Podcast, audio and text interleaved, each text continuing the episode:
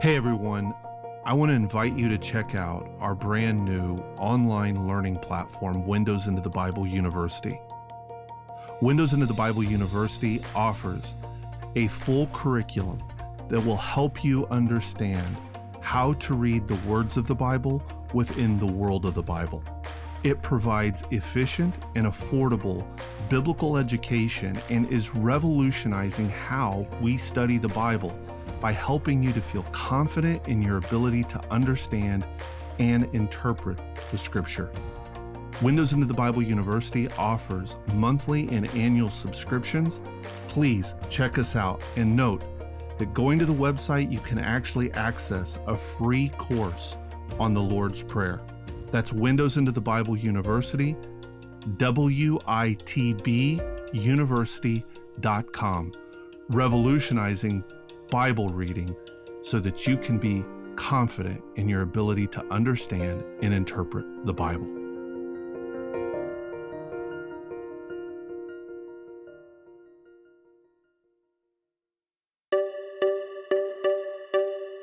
You're listening to the Windows into the Bible podcast with Mark Turnage. Reading the Bible with understanding requires reading the words of the Bible within the world of the Bible. This podcast engages the spatial, historical, cultural, and spiritual world of the Bible to help transform how you read and understand the Bible. Have questions or want to interact with Mark? Tweet us using the hashtag WITBquestions or email them to questions at WITBpodcast.com. For more insights, information about the podcast, and bonus resources and notes for each episode, visit WITBpodcast.com. Now, let's get into today's episode. Do you ever find yourself confused when you read the Bible? Do you struggle to find meaning in what you're reading? When you read the Bible, do you ever feel like you're missing out on what the author intended for you to get? Would you like to be more confident in your ability to interpret and understand the Bible?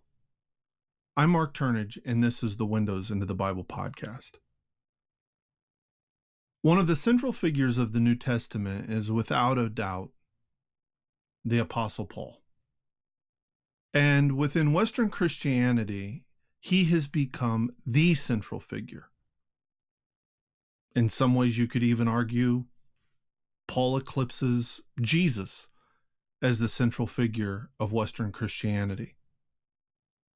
This is particularly true within Protestant denominations and movements because of the importance that Paul and his writings, particularly Romans and Galatians played in the articulation and the formation of ideas that led to the Protestant Reformation. One of the things that's beginning to happen and has started to happen uh, about 30 or so years ago within New Testament scholarship is a wave of scholars that have been identified as the quote unquote new perspective on Paul, who are challenging some of the assumptions in terms of reading Paul within Protestant theology and interpretation, and are seeking to read Paul within the world of Paul well, obviously, you know that listening to this podcast, that for us, it's all about reading the words of the Bible within the world of the Bible. And that's no different in terms of approaching Paul. Now, one of the things that we need to understand and realize, even, is that we actually know less about the historical Paul than we do the historical Jesus. We have a few snippets of autobiographical statements. We have his letters. But quite often, we don't even know all of the issues that caused the writing of Paul's letters. And what I'd like to do today is look at one passage of Paul's in the book of First Corinthians because I think that it is very instructive into how we should read Paul, number one. But number two, it actually opens us into a debate of sorts that was going on within the world of ancient Judaism. Obviously, Paul's life and ministry took him outside of the land of Israel. He traveled through Asia Minor, what is modern day Turkey. He traveled through Macedonia and Greece. He was on the island of Cyprus. And of course, he went to Italy and Rome. He was also in the land of Israel. But he was traveling and living and dwelling in major cities like Ephesus and Corinth and Thessaloniki, and as I said, Rome, within the Roman Empire. And these cities had Jewish communities in them, even large Jewish communities. And one of the things that scholars have recognized is that Judaism in the first century was wrestling with a couple of thoughts that were interrelated. First of all, Judaism had the clear conviction that there is only one God and he's our God. Now, that actually sounded to the Romans and the non Jews, the Gentiles, is atheism, which is one of the charges that was leveled by Gentiles against the Jews, is that they were atheists because they only believed in one God. But because of that belief in only one God, who is the God of the whole world, that's going to create a tension of another kind. And that tension is going to be an internal tension within Judaism that says that, on the one hand, we believe that there's only one God who is the creator of all the world. This kind of universalism, if you will. But yet, one of the central themes of the Old Testament Hebrew Bible and within ancient Judaism is that we, Israel, are his chosen people. So there's this tension between one God, our God, who created the world, and the particularism that says we are his chosen people. And we know from ancient writers like Philo of Alexandria and Josephus, as well as even Gentile writers like Epictetus, Juvenal, Cornelius Tacitus, that non Jews were attracted to Judaism for various reasons. They were attracted to the moral constitution of Judaism, they were attracted to certain religious manifestations of Judaism. The question, then, though, that is going to confront Judaism is what do we do with the Gentiles? Now, you'll remember that going back to Genesis 17, the mark that was to be the mark of the covenant between God and Abraham's descendants was the mark of circumcision. And while we hear about different varied ways in which Gentiles could align themselves and associate with the Jewish community, the one standard articulated both by the Jewish authors and by the Gentile non Jewish authors that marked someone as going from being a Gentile to being a Jew to convert. And the technical term is to become a proselyte was for a man undergoing the rite of circumcision. Thus, when you hear the language of circumcision within the New Testament, this is not, as Luther and Calvin understood it, man's attempt to try and earn his salvation. Rather, it's literally the cutting of the male foreskin.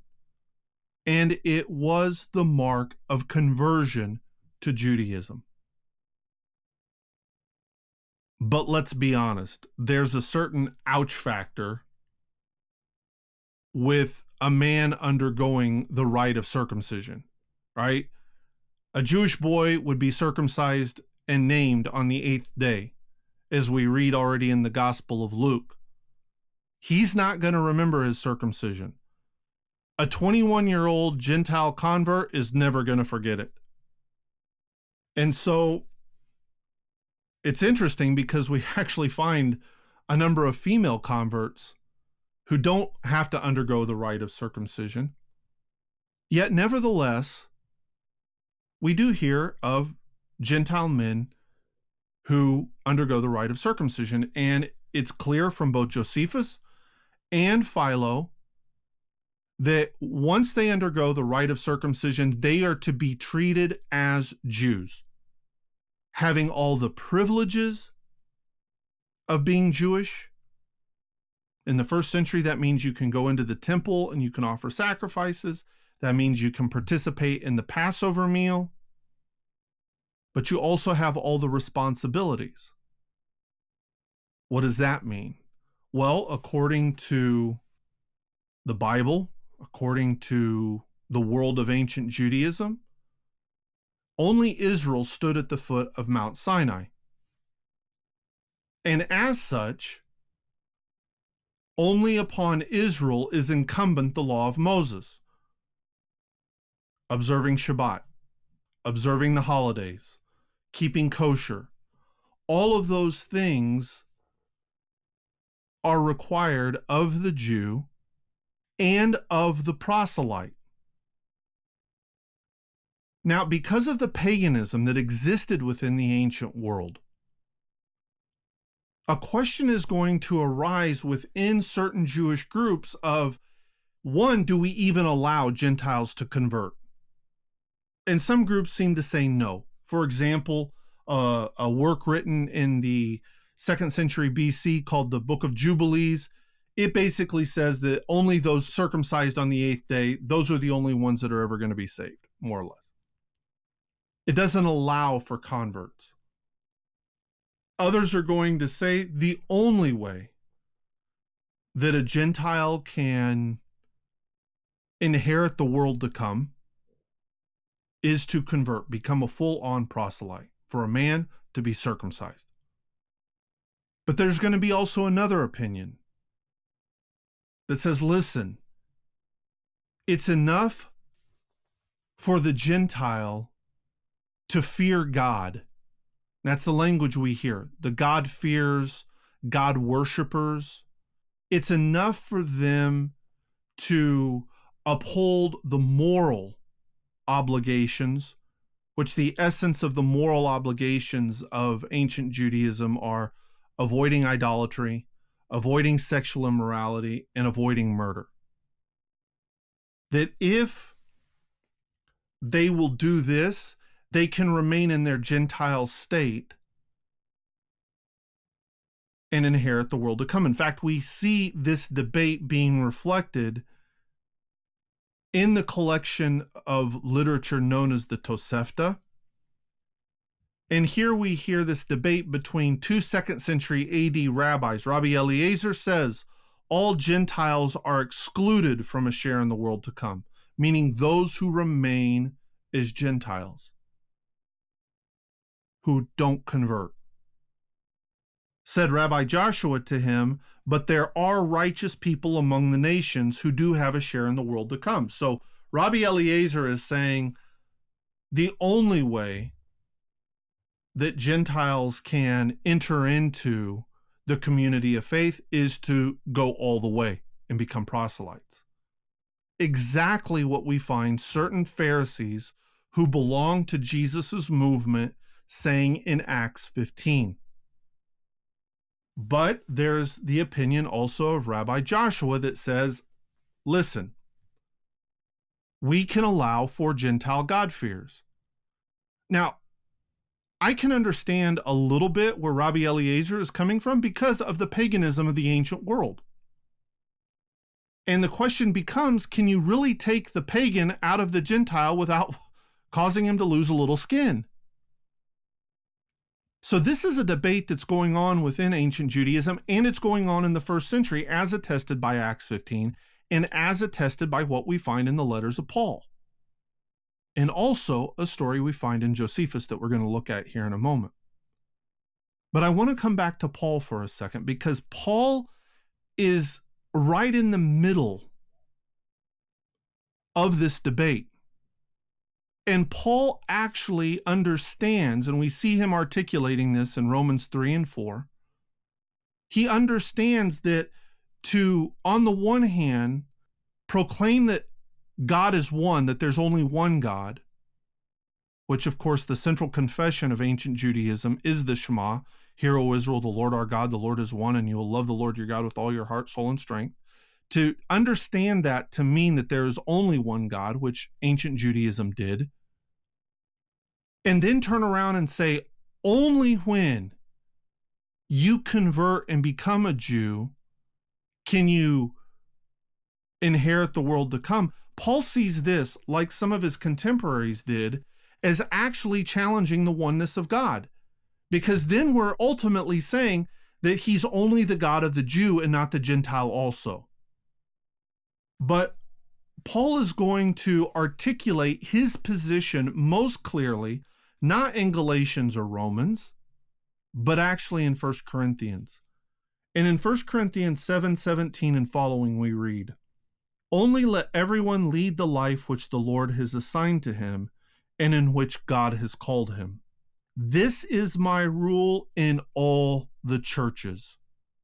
You need to circle that and underline that because this is the rule that Paul has universally. Was anyone at the time of his call already circumcised? Now, who fits into that category? That refers to Jews, native born Jews, and it refers to proselytes. And in this, Paul is very consistent because in Galatians 5, Paul is going to say, I testify to those of you who would be circumcised, you must keep the entire law. Why? Because they're Jews now. They've converted. And so he says that if you were already circumcised, let him not seek to remove the marks of his circumcision. Now, one of the things to note is we hear about this already in the book of First Maccabees that there were Jewish boys trying to fit into the Greek gymnasium where everything's being done in the nude. So it's real easy to see who the Jewish kid is on the block. Okay? That they were undergoing surgical procedures in order to reverse the process of circumcision so they could fit in in the Greek gymnasium. And of course, the book of Maccabees is not happy with this at all. One thing to note is that within the ancient world, they performed almost like a partial circumcision. Not to get too graphic here, but they wouldn't completely fully remove the male foreskin. And so, one of the things that could happen is men could attach weights, stone weights, to the remaining bit of foreskin and try and stretch it. So, what Paul's saying is if you are circumcised, meaning you're a native born Jew or you converted to Judaism, do not seek to cover up the marks of your circumcision. In other words, you're a Jew, live as a Jew, with all the rights and privileges of being a Jew, and following the law. Was anyone at the time of his call uncircumcised, meaning you're a Gentile? Let him not seek circumcision for neither circumcision counts for anything nor uncircumcision, but keeping the commandments of God. By the way, this is exactly what Paul is arguing in Romans chapter 2. And in this, he is consistent throughout, and he is consistent with ancient Judaism. Even the most narrow minded, bigoted Pharisee of the ancient world would not say that being a Jew makes you right with God. Rather, it's obedience to the commandments of God, which is exactly what Paul is saying here. Now, we find a story that Josephus tells about the conversion of the royal family of Adiabene. Adiabene was a kingdom that set to the east of the land of Israel, north and east, actually, right between the Roman Empire and the Parthian Empire. And this story that Josephus tells, first of all, tells us, explains to us that this is a debate that's going on within the first century of some Jews saying, nope, they need to convert, and others saying, let them remain as God fearing Gentiles. But it sheds light exactly on what Paul is saying here and Paul's position. So let's look at this. We find this in Book 20 of Josephus's Antiquities. Now, during the time when Izates resided at Charax Spasini, it's in Mesopotamia, a certain Jewish merchant named Ananias visited the king's wives and taught them to worship God. Remember what I said God fear, God worshiper, same language, after the manner of the Jewish tradition. It was through their agency that he was brought to the notice of Izates, that's the king, whom he similarly won over with the cooperation of the women. When Izates had learned that his mother was very much pleased with the Jewish religion, he was zealous to convert to it himself. And since he considered that he would not be genuinely a Jew unless he was circumcised, so notice this the zeal for conversion and conversion marked with circumcision. Remember how Paul describes himself prior to his Damascus Road experience? I was exceedingly zealous for the law. We dealt with this actually in an earlier podcast. He was ready to act accordingly, meaning Izates. He was ready to go ahead and, and convert. When his mother learned of his intention, however, she tried to stop him by telling him that it was a dangerous move. For, she said, he was a king, and if his subjects should discover that he was devoted to rites that were strange and foreign to themselves, it would produce much disaffection, and they would not tolerate the rule of a Jew over them. He in turn reported her arguments to Ananias. The king could, he, Ananias said, worship God even without being circumcised, if indeed he had fully decided to be a devoted adherent of Judaism. For it was this that counted more than circumcision. What? Obeying God. Just what Paul says here in 1 Corinthians 7. It's not about the circumcision or uncircumcision, it's about obedience to the commandments of God. He told him furthermore that God himself would pardon him if constrained thus by necessity and by fear of his subjects, he failed to perform this rite. And so, for a time, the king was convinced by his argument. Afterwards, however, since he had not completely given up his desire, another Jew named Eleazar, who came from the Galilee and had a reputation for being extremely exacting when it came to the ancestral laws, urged him to carry out the rite. For when he came to him to pay his respects and found him reading the law of Moses, he said, In your ignorance, O king, you are guilty of the greatest offense against the law and thereby against God. For you ought not merely to read the law, but also and even more to do what is commanded in it. How long will you continue to be uncircumcised? If you have not yet read the law concerning this matter, read it now, so that you may know what an impiety it is that you commit. Upon hearing these words, the king postponed the deed no longer. And so he sends for the royal surgeon who circumcises him. But here we see these two opinions. And we see Paul articulating the same thing, but notice something very important here. Within 2,000 years of Christian interpretation, the assumption has come to be that the problem that Paul was dealing with was the issue of Judaism. that there was something broken within it, and therefore Paul is trying to fix it of sorts, or replace it, or open a new religion. That's not what Paul's doing at all. In fact, the issue of the New Testament, once we move outside the land of Israel, outside the native born Jew, is not the question of Judaism. The assumption of Judaism, just like what we see Paul saying here, is that a Jew who comes to faith in Jesus as the Messiah will live their life as a Jew, as Paul is shown as doing within the book of Acts, even to the point of performing a Nazarite vow, probably twice, which included the offering of a sin sacrifice.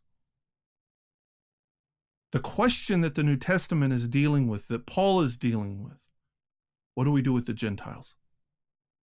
Do we require them, like Rabbi Eliezer, like the Eliezer of Josephus' story here with the conversion of the house of Adiabene, do we require them to be circumcised and keep the law of Moses? Or do we allow them, as Ananias and Rabbi Joshua say, to remain in their God fearing state?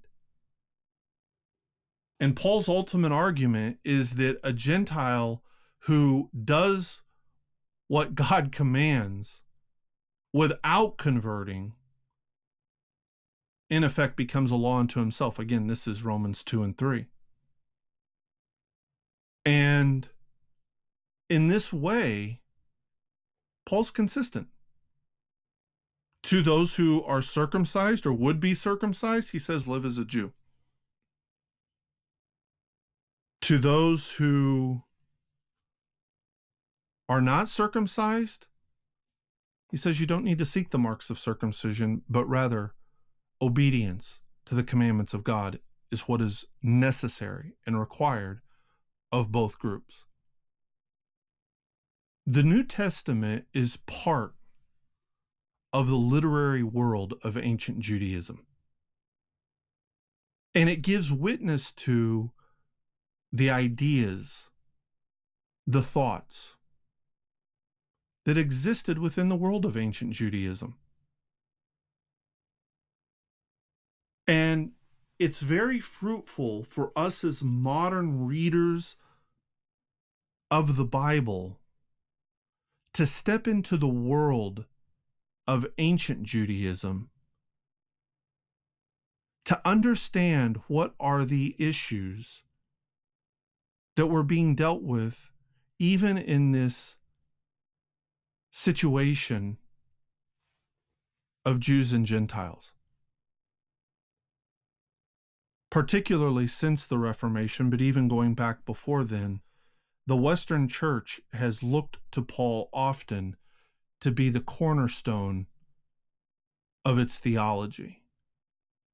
I would challenge that if we actually read Paul correctly, it's not theology that he's so foundational in helping us to understand, but it's actually sociology. How do you mix people groups that come from different social, cultural, and even religious backgrounds to forming a singular body in Christ. So, in that way, I think that as modern readers, Paul has much more to say to us sociologically and about some of the challenges that we're facing within our modern communities of faith. But in order to hear him and what he would say in our modern world, we have to understand him within his ancient world. I'm Mark Turnage, and this is the Windows into the Bible podcast.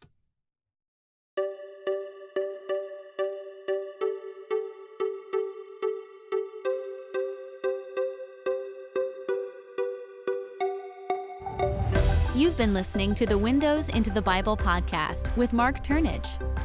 If you have questions related to this episode, tweet them to us using the hashtag WITBquestions or email them to questions at WITBpodcast.com. You can also find resources related to this and other episodes at WITBpodcast.com. Thanks for listening.